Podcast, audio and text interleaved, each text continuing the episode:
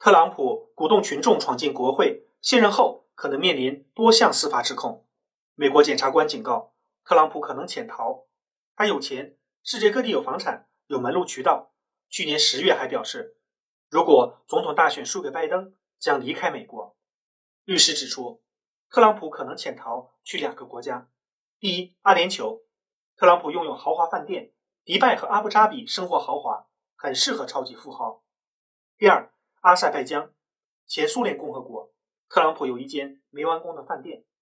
两个国家都有共同点，刚好跟美国没有引渡条约。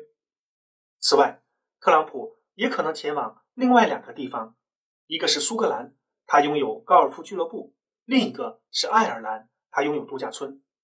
这两个地方虽然跟美国签订了引渡条约，但是引渡过程极为困难，过去美国提出引渡申请也没有搞定。